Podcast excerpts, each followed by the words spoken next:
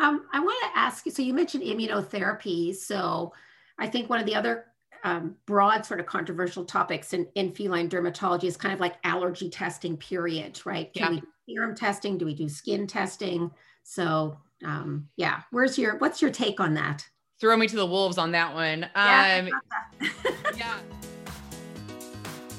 Sorry for saying Sorry Media presents the Purr Podcast, the best podcast for feline medicine and surgery with tips, tricks, and updates for the entire veterinary healthcare team. If you're dying to know more about cats, keep on listening. Here are your hosts, Dr. Susan Little, famous cat vet and textbook author, and Dr. Jolle Kirpensteijn, talented surgeon and social media geek. Hi, I'm Dr. Susan Little. I said it really this fast. you couldn't Dr. Jolle Kirpensteijn. Well, Dr. Susan is just keep on talking. Hello, and this is the Purr Podcast. So this beginning is still not what it's supposed to be, Dr. We're going to have to get it right by the 100th episode, which is coming up very soon. It is very close. It's very we're close. very close. We're in the high 90s. Yeah, we're in the high 90s. And, yeah. and to celebrate that, we have our special guest from last week coming back. And I'm really excited because we're going to talk about the top five cat derm diseases and what you can do about it, and lots of other stuff. Uh, we already have uh, talked about diagnostics and all those other things. So, Ashley, it's great to have you back. Thank you for having me back. I'm glad that Cat Derm uh, got two episodes. I was a little nervous after I found out that Dr. Little did not like it, but here we are.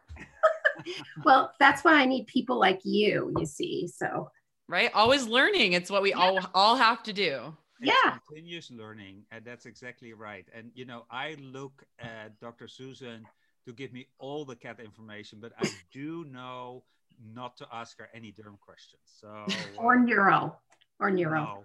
And it's funny because we give a lot of lectures together, and so sometimes we have to come up with cases. So we do these these case things interactive with uh, with the audience, except in Japan and some countries in Asia because nobody responded to any of the questions that we had.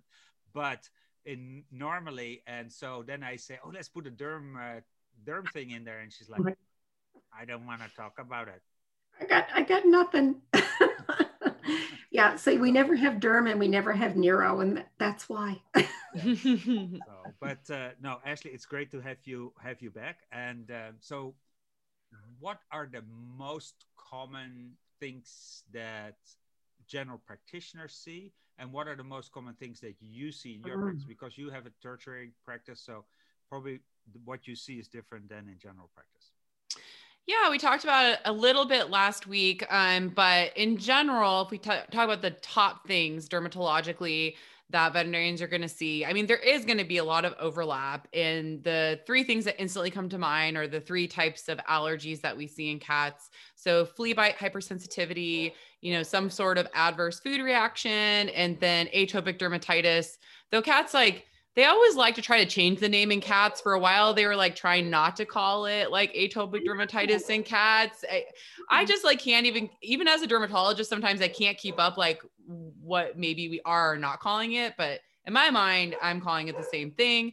Um, yeah, atopy, atopic dermatitis. Like, yes, there's slight differences, but in general, environmental allergies. Um, and then kind of the other ones, I'd say a little bit of, uh, and then pyoderma and otitis, I'm kind of lumping in, there's secondary issues that we see a lot of. Mm-hmm. Um, but if I look more at the primary diseases, I'd say maybe that's a little bit where we're slightly different. So otodectes um, and dermatophyte, I still would probably put dermatophyte pretty high up there for us, but I do think depending on the general practitioner, they might see more because they just identify it really quickly. I'd say the one thing that we might be slightly different on as a I'd say decently common thing we see cats for would be feline pemphigus. Mm. Um, that is something that I I wouldn't say I see like daily or even weekly, but I do see they seem to come in waves to our office. Um, and that's specifically a lot of crusty like pinna, the pinna or um, the claw fold. So that's mm-hmm. kind of for me, I think that might be where we're a bit different as a dermatology specialty practice versus general practice is we probably see more pemphigus. And I yeah. am so disappointed that you didn't mention my favorite disease. What? Ehlers Danlos? Mm, yeah, that too. that too. But, I, but that's not that terrible common. disease. I, I I guess like skin tumors. Oh, Oh, Well, to be honest, again, so this is interesting, right? Like, I don't see that many in cats because, for the most part, what are you going to do with the like? People always think, oh, you must do like tons of, of skin masses. Most of the skin masses, I I get some, but most of the ones I aspirate or diagnose, they're more have been my chronic patient for something else, and Mm. then the owner has noticed a mass they want me to evaluate for the most part, like general practitioners are going to aspirate or do mass removals on their own. So that's going to be my cop out for that. So Yeah, I we're think not going to have the whole podcast talking about taking Oh. out cool skin tumors, using Oh. The laser, y- how to use the blades. I see Jolle was going to turn this into a reconstructive surgery time. So we're going to have to just stay firm here, Ashley, moving forward. So Yeah, that's right. I don't I don't want to speak on something. I mean, I do do mass removals, but I would definitely say especially in cats it is not high up there for us. Well, I think it's part part of the reason, of course, as you said, the general practitioners take care of them. But and again, I don't know compared to the other species per se, but most of the skin masses in cats are benign anyway. Like they don't have a high rate of malignant skin masses. There there are malignancies, but you know, the majority of what practitioners see are benign, and you're just going to whack it off and well, Right. Maybe you not do whack it off. You do what? Carefully, carefully oh. laser or blade it off.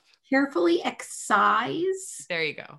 With adequate margins, I hope. with adequate margins. yeah. All yeah. right, uh, this, po- this this podcast is going nowhere, obviously. So let's talk a little bit about flea bite allergies. In Oh boy. Sure. Um, and can I preface with saying every single one of these things, like I know we have a time limit. I could do a lecture on each of these. So, like, we're going to be very superficial here, obviously. I'd say the main things, because I just like don't want someone to think that I'm going to tell you everything about flea bite hypersensitivity in like two minutes. Um, the main thing I would think about is, um, I guess if I had to pick the big things that practitioners should realize about flea bite hypersensitivity, no, you do not have to see fleas. right. Yes, indoor only cats absolutely can have flea bite hypersensitivity. Um, uh, and then prevention, I would say not all preventions are created equal. So Mm. you have to be really careful about just assuming because the cat's on some sort of um, flea prevention, like if it's over the counter or even some of the products that have been around for a while, like um, Fipronil, we are seeing some resistance. Um, and the and some of those products may still work fine in a cat that's not sensitive, right? Like it kind of comes down to the load and how big of a problem it is for them. But when you get a cat who truly has a flea bite hypersensitivity, we have to use products that have really high speed of kill. So we start thinking of things like isoxazoline. So in cats, that's going to be like Bravecto and Revolution Plus are kind of the ones that I tend to go to. Um, you know, like Comfortis, if they need an oral option, can still be a really good um, prevention. So those would be the main things. The other thing I would mention, I guess, is we want to have all the animals in the household on good flea prevention. So if you are suspicious that a cat's flea allergic, and they have two other cats, it's really beneficial to have all of the cats on good, high quality flea control. And cats can do, you know, they can overgroom their belly, they can chew their rump, um, and they can just generally be an itchy mess with flea allergies. So you absolutely want to rule that out because it's very common in cats. And I you like only what- need one flea to be allergic Yeah. to it, huh? so you don't need a lot of fleas to be allergic. I think that was your your point also in saying you don't have to see the fleas. Yeah. There's only one that is jumping around in your house and only has to bite now and then, and you're still allergic to them. I almost never honestly see them um, Yeah. because cats are groomers. They, you know, they're fast. And you're right. You don't have to have much. There's also always more than you realize. Like if you're, fi- unfortunately, if you're finding fleas, there is definitely more. And the other quick tip I'll say is sometimes it actually takes a, a few months of consistent application. If you think about the flea life cycle and where these products work, sometimes if they're like, say, 70% better on their first recheck, before I'll jump into any other form of allergy, we might give them another month or two of being consistent before we decide to move on. Mm-hmm. I like what you. Which episode- oh, sorry, Susan, one more time, and then then I'll let you go. Which episode of the Derm Vet dives into flea Ah. allergies? Oh, Hold on. you're looking it up. Checking it out. Yeah. Yes. Excellent. Yeah, yeah, that's a trick question. You know, when you ask a podcaster, well, which episode was? Yeah, I'm at 46 episodes, so every time I have to like look it up. I I only know. So um I have a whole cat episode. I'm almost positive that's episode 23 because I looked it up before we got on. Yeah, so episode 23 is me and another dermatologist talking all about cats. Perfect. And so, and then episode 17 um, is where we dive into just fleas, flea allergy, dermatitis in general. Again, it's me and another dermatologist. Cool. Um, I just want to circle back to one thing you said, and, and that's even if the if the owner says the cat's on flea preventive, it still could have fleas, and that really resonates with me, and it makes me think of a study um, that came out of a feline practice. It was published a few years ago, and it was um, uh, uh, on uh, anaplasma. Um, and the, the point of the study um, was that many of the cats, that it's a tick-borne disease. So many of the cats that were, had tick-borne diseases like anaplasma were supposedly on flea preventive, flea and tick, sorry, flea and tick preventive, right? So I think what that speaks to is just because you've sold it doesn't mean it actually got applied to or in the cat and and maybe not uh, uh, whenever every time it should have right? So if it's a monthly thing maybe not every month. So i think we kind of overestimate right? We assume if it went out the door then it probably was used as intended. So that's a really good point. Yep. And i and i've had that happen several times. You always have to ask when was the last application? You know we want them to be honest. And i would also add don't give up like if you really think a cat's flea allergic and they kind of fought you on starting it and they're coming back, like I've had several where after a couple of months they're finally like, okay, like we'll try it. But it's such an easy thing, especially these days. It's pretty easy thing to do a trial and see if that's a part of the problem. The other thing that frustrates me about feline dermatology is there's often not one problem. There's often multiple problems. So, yep and that's where like talking about allergies and if we move into the other allergies i think any allergic cat should be on good flea control. Because mm. you're absolutely right. I have i'd say like i see tons of cats who are flea and environmentally allergic or they're flea you know flea and food allergic. So really they should all be on it. You just put them all on flea control all of them. Yeah. they should be. They should be. So let's talk about atopic dermatitis a little bit. Uh, and I agree with Dr. Susan that cat comes to the vet clinic with a whole bag of diseases most of the time. So not only think there's only one problem, but most of them there are multiple problems, that, especially with the older cat. But uh, atopic dermatitis in cats. Mm yeah again a whole like two hours of lecture i could give to you um, but to make it succinct uh, as much as i can I'm in general not a succinct person, um, but you know, it's a diagnosis of rule out. So mm-hmm. you really do still want to have them on good flea control. Um, I'd say diet trial depends on the history for me. I am particularly not one that thinks every single cat in the world has to have a diet trial if they're itchy. If they have, you know, super seasonal component, uh, if they have feline asthma. So remember that we can see things like feline asthma with atopic dermatitis. Uh, I'll give owners the option. We could always change the food, but if we have a, a, huge seasonal component, they've you know been on really good flea control through that time, and say they're asthmatic, or even if they're not, like we may just start out treating the atopic dermatitis, but never wrong to do a, a food trial. And sometimes we'll say, okay, maybe we'll come back to that if we can't get full control. But then you come down to, um, I'm assuming we've all done our cytologies and we've ruled out infections, so we can kind of skip over talking about that. But then it comes down to symptomatic care. And unfortunately for cats, we mm-hmm. only have two options traditionally, and that is steroids. I particularly try not to use a lot of injectable steroids.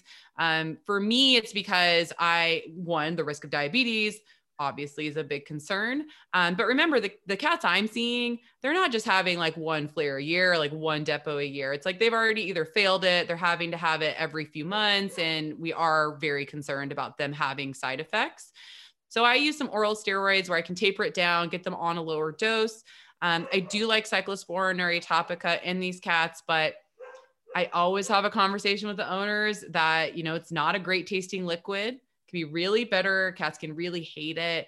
I have actually had some cats do better on the capsule form. So we always have a discussion when we start it of, you know, where should we start? If that's not successful, we could go to the other form of it. Let's, you got to take the time to talk to your owners about giving the medication, you know, do we need to try to sneak it in some food i've you can't really compound cyclosporin mm-hmm. super reliably so then sometimes i've had them like suck up the atopica and maybe suck up a little like tuna juice or apple juice or something to try to dumb down the taste but it's it can be super difficult and that's why personally i'm a i'm a huge advocate for immunotherapy in cats because if you can eventually get them to something where we can give them an injection every two weeks. And cats are actually super tolerant of injectables.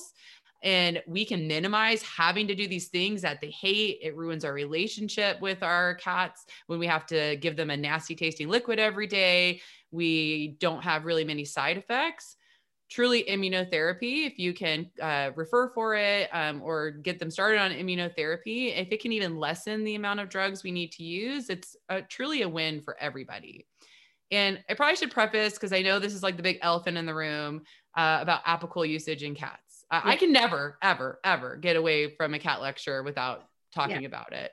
Yeah. Um, so first of all, it's off label. We have to know that. Um, the studies have really kind of shown it breaks down really fast in cats. So the problem with using Apoquel in cats is that you often have to give it twice a day, at least in most of our experiences and kind of what the half life shows us. And I I will say I feel like it's hit or miss. So I've had some cats where we have reasons I can't use steroids. They absolutely will not take the Atopica, and it's done. It's provided relief. It's been helpful. I've had some cats where it's just like nothing. Like it just really doesn't help them. So you tend to have to use higher amounts, like even up to a mig per kg twice a day. Um, and it is obviously off label, so we have to be careful with that. And do they yeah. know if the receptor is the same in cats versus dogs? You know, they're doing so much. I don't know that we even know, or at least they're doing a lot of research about interleukin 31 levels in cats. Um, and we know they make it, but there's still a lot we're learning about the receptors. And, you know, everyone wants an injectable. Like, how wonderful would that be if we had an injectable mono- monoclonal antibody for itch in cats? Like, that would be everybody's wish. Um, I know there's definitely research about levels of IL 31 in cats, um, but the specifics, I just don't think we're there yet. Um, I want to ask you so you mentioned immunotherapy. So I think one of the other um, broad sort of controversial topics in, in feline dermatology is kind of like allergy testing period, right? Can yeah. we do serum testing? Do we do skin testing? So um, yeah, where's your, what's your take on that? Throw me to the wolves on that one. Um, yeah, no, it's okay. You know, how do we learn if we don't discuss and have different opinions? Um, so it's a huge topic of debate in our field. Yes. And honestly, the, people, there's still actually a huge debate about some with some dermatologists about that for dogs. Like people always think we learn in school, school skin testing, gold standard. Yeah. I know dermatologists who prefer serum testing. Now, there's a lot of serum tests out there. So yeah. they're not all created equal either. There's about like, you know, two or three that people tend to use and have more research backing them up. Um, what we do is I like to tell owners, I like to be an information collector. Like if we're going to talk about putting a cat on a long-term therapy, you know, we hope for 65 to 70% um, res- some improvement, whether that's no other drugs or uh, maybe some drugs, but we can tell that it's been helpful and it's going to be a lifelong therapy. Mm-hmm. I really want to maximize the chance that we're going to mm-hmm. get a response. So I actually try to do both. Mm-hmm. I just try to see if we can pick up really strong positives on the skin test and on the serum test. Now, I will say traditionally, cats do not pop up their skin test as well as dogs do. Um, but what we actually do in our clinics and is gaining more and more popularity uh, throughout dermatology is we can do IV fluorescein. So oh. there's a yeah, so there's a protocol where you can um, you know, sedate the cat still, you put in an IV catheter, you do the skin test, and there's kind of different protocols of when you give the IV fluorescein. But when I do a cat skin test now, I actually um, do the skin test, and then right before I read it, we inject them with IV fluorescein, and I get to read it with like a black light, like the woods lamp it's really cool. I kind of feel like I'm in a rave when I do it. Um, it's just like, yeah, it's magical. yeah, it's really, really cool. And honestly, cats drop their skin test very quickly. Um, so you got to do it fast. But I've gotten some beautiful um, skin tests that way. So wow. What do you do with a client that comes in with a whole list of all sorts of allergies that the cat has? Like from the blood test? Mm-hmm. So it depends on the blood test. And again, that's where I get lots of different opinions. Um, you know, personally, at our clinic, we use VARL. Um, you know, IDEXX has one and um, Heska, Greer's gone into IDEXX. So I guess now it's just IDEXX. Um, those are probably the three main ones that are used. I will say whenever I get a food allergy test, I have to delicately tell them that I don't put much faith into that. And that's really hard. And I really try to emphasize to practitioners to not run them because even if you tell owners, ah, we don't know if, if we can trust it, it's a result on a piece of paper. And so I've had many conversations where I say, well, unfortunately, food allergy testing is not really validated at this point. We have to do a diet trial. They're like, okay, so, you know, sounds good.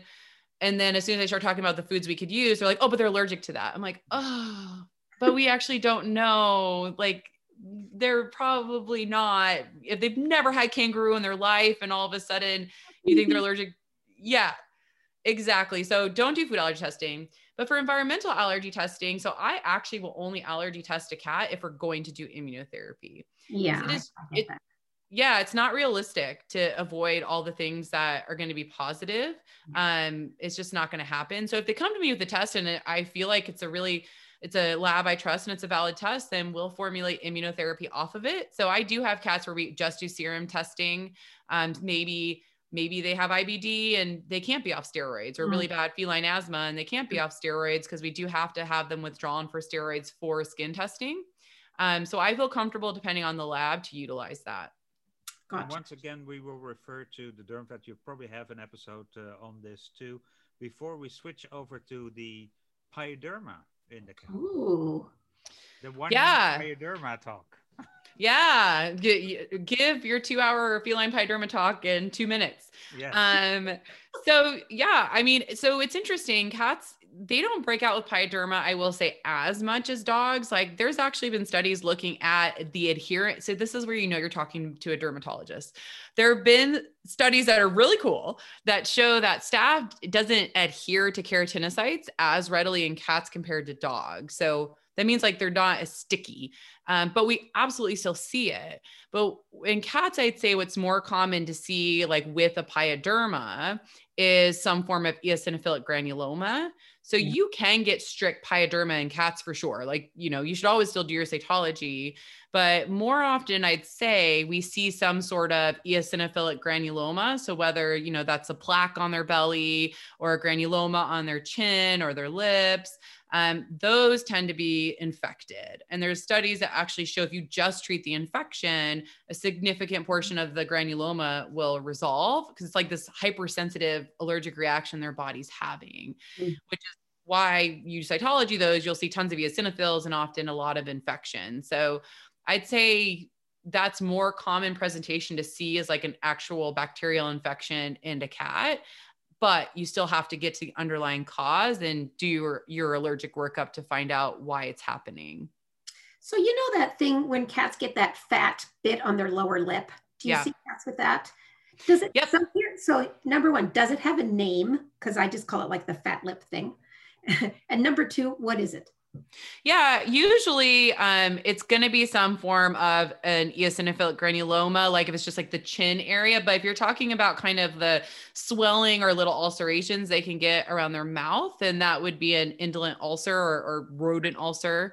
Um, and they're all just different manifestations of EGC. Yeah, I mean more like it's usually the point of the of the the the chin lip area. Like, like right on midline. And like chin acne or an actual swelling? like on like a swelling around the lip. So it would look like somebody yeah. punched you in the lip and you get yeah. This, yeah. It's likely. So I have pictures of some and I've biopsied some, and it's likely just a form of like an eosinophilic granuloma. We think of them affecting like the hard palate and the soft palate, but you can get kind of that swollen appearance, especially if you catch them early. Yeah. Certainly seen like um, lots of the eosinophilic granulomas that cause like the typical rodent ulcer and all of yeah. that.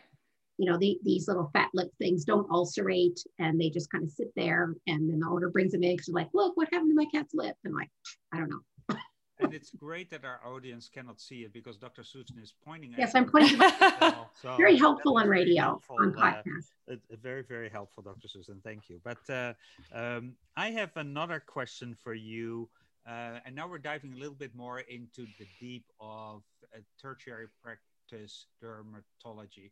So, what are the coolest cases that you see in cats in your practice? Oh, Oh, I mean, I I'm a I'm a pemphigus lover. Like I kind of mentioned it before, but I really think that is something that gets cats are actually really unique in how they show us pemphigus.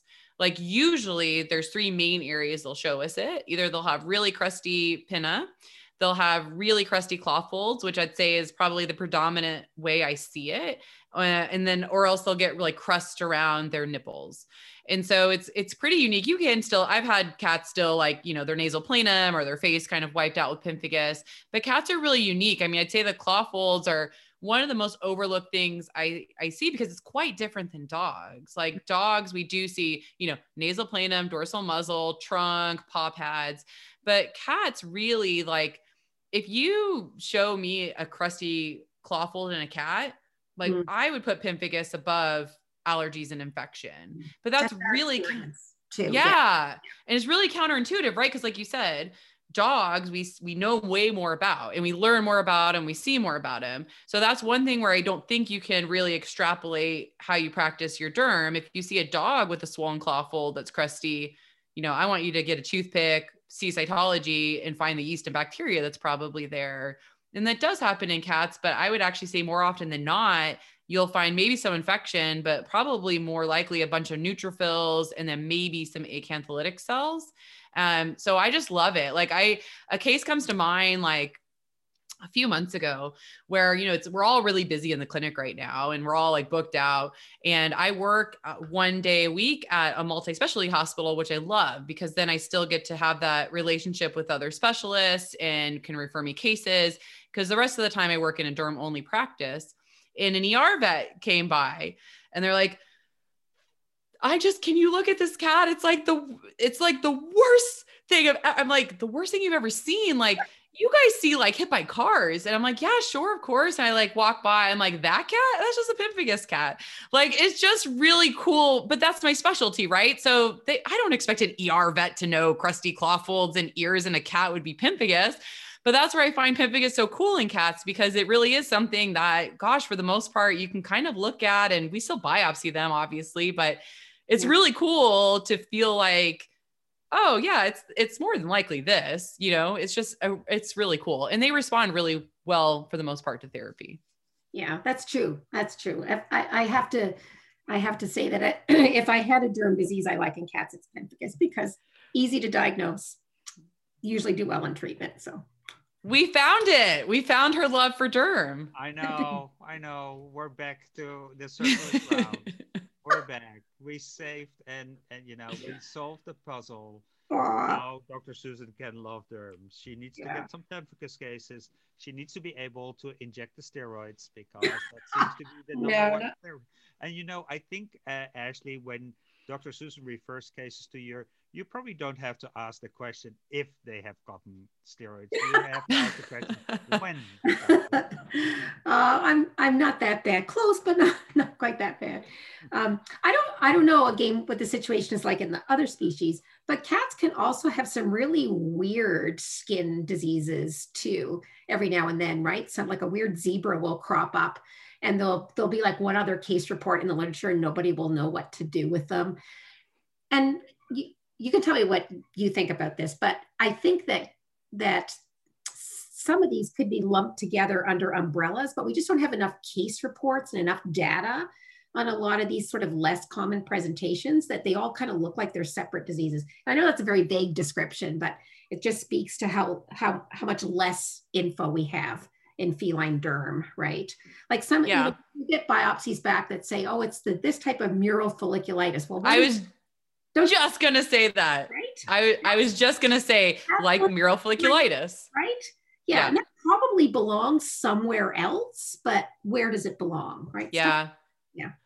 Yeah, Yeah. for sure. I think that's and even even diseases that we do know some about, right? Like exfoliative dermatitis or paraneoplastic alopecia. Like we do have studies on those, but it's still like not that many cats. And you know, and some of them do not read the book. Um, as totally. you know, not every exfoliative dermatitis cat like is gonna have a thymoma. Like we think about that. Um, but you're right. Like there's you'll find like one random case report somewhere and and there's really just not that much information. Good. I'm glad I'm not the only one who gets the mural folliculitis and goes, oh, Uh, they're tough. what do with that? I don't know. So I don't how do feel you treat those? Oh man, I mean, there's one my colleague actually had recently that they they can be tough and they can be like um uh, a lot of immunosuppressives and then searching deeper, you know, probably sending them honestly to like an internist to make sure there's nothing like triggering that. Like even some of my pemphigus cases, not so much in cats, but I've had some dog ones where, you know, we'll diagnose it. There'll be really tough pemphigus cases. And then all of a sudden we'll find a hepatic mass or something. So Mm. sometimes I think it's really easy to jump on an autoimmune disease, but sometimes like the skin really is manifesting some weird thing going on deeper. Um, so yeah, that one can be tough. A lot of a lot of trying different um, immunosuppressives like high dose cyclosporin, steroids, things like that. The other thing that I always hate to see are those head and neck ulcers. Um, and, and again, does it have a new name? Because for a long time, it was just like head and neck skin disease. So you know what I mean, right? Those big um, uh, ulcers that often don't heal well, or they'll almost heal and they'll contract down, then they'll start up again. Mhm. self trauma involved. Does it have a proper name yet? Yeah, it's kind of escaping me. It's like ulcerative dermatitis. Um, and it, the thing, yeah, the thing too, I know it's always like the zebra ones where I'm like, I knew for boards and now I haven't seen one, but it's the Oh. thing to realize about those. There are certainly ones, and honestly, like topical things like uh, tacrolimus and using cyclosporin systemically can be really helpful for those. But um, for the listeners, you need to rule out parasites and food allergy in those cases because sometimes it's really just head and neck pruritus is actually something that's I will absolutely make them do a diet trial for in ectoparasite control because both of those things um, tend to cause pruritus to target those areas more readily. Mm.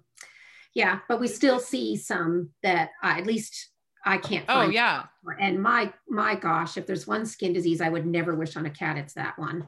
Yeah, it's So terrible. hard. Yeah. So it's interesting to hear that uh, although we're at time, that Dr. Susan cannot stop talking about so we Well, have you know, I've been thinking about her. I've been thinking, no, I've been thinking about the things that I've asking her about the things that I struggle with. And and I'm, you know, somewhat relieved to find out that others struggle with them too. So there you go. And uh, you know, honestly, I love that you brought that up because I get asked that. I think sometimes people think you specialize, and that just means every case you see is easy. And it's farther from it's I have simple allergy cases I struggle with. Like it is farther from the truth. There's just some cases and diseases that really suck and are really, really difficult, even in the hands of a specialist. And we Fair. didn't even talk about tumors. So we had a plan to not Yes. get to that. exactly, exactly. That just means that you have to come back because I want to talk about other skin problems. We still have a lot of skin problems to go. So Oh, yeah. uh, this is And I can look up the more appropriate name for. Yes, yes, Thank you. yes.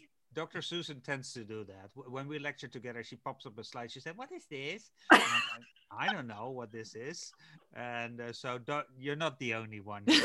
Uh, but no, this has been wonderful. Thank you so much, Ashley. Uh, always great uh, to talk derm.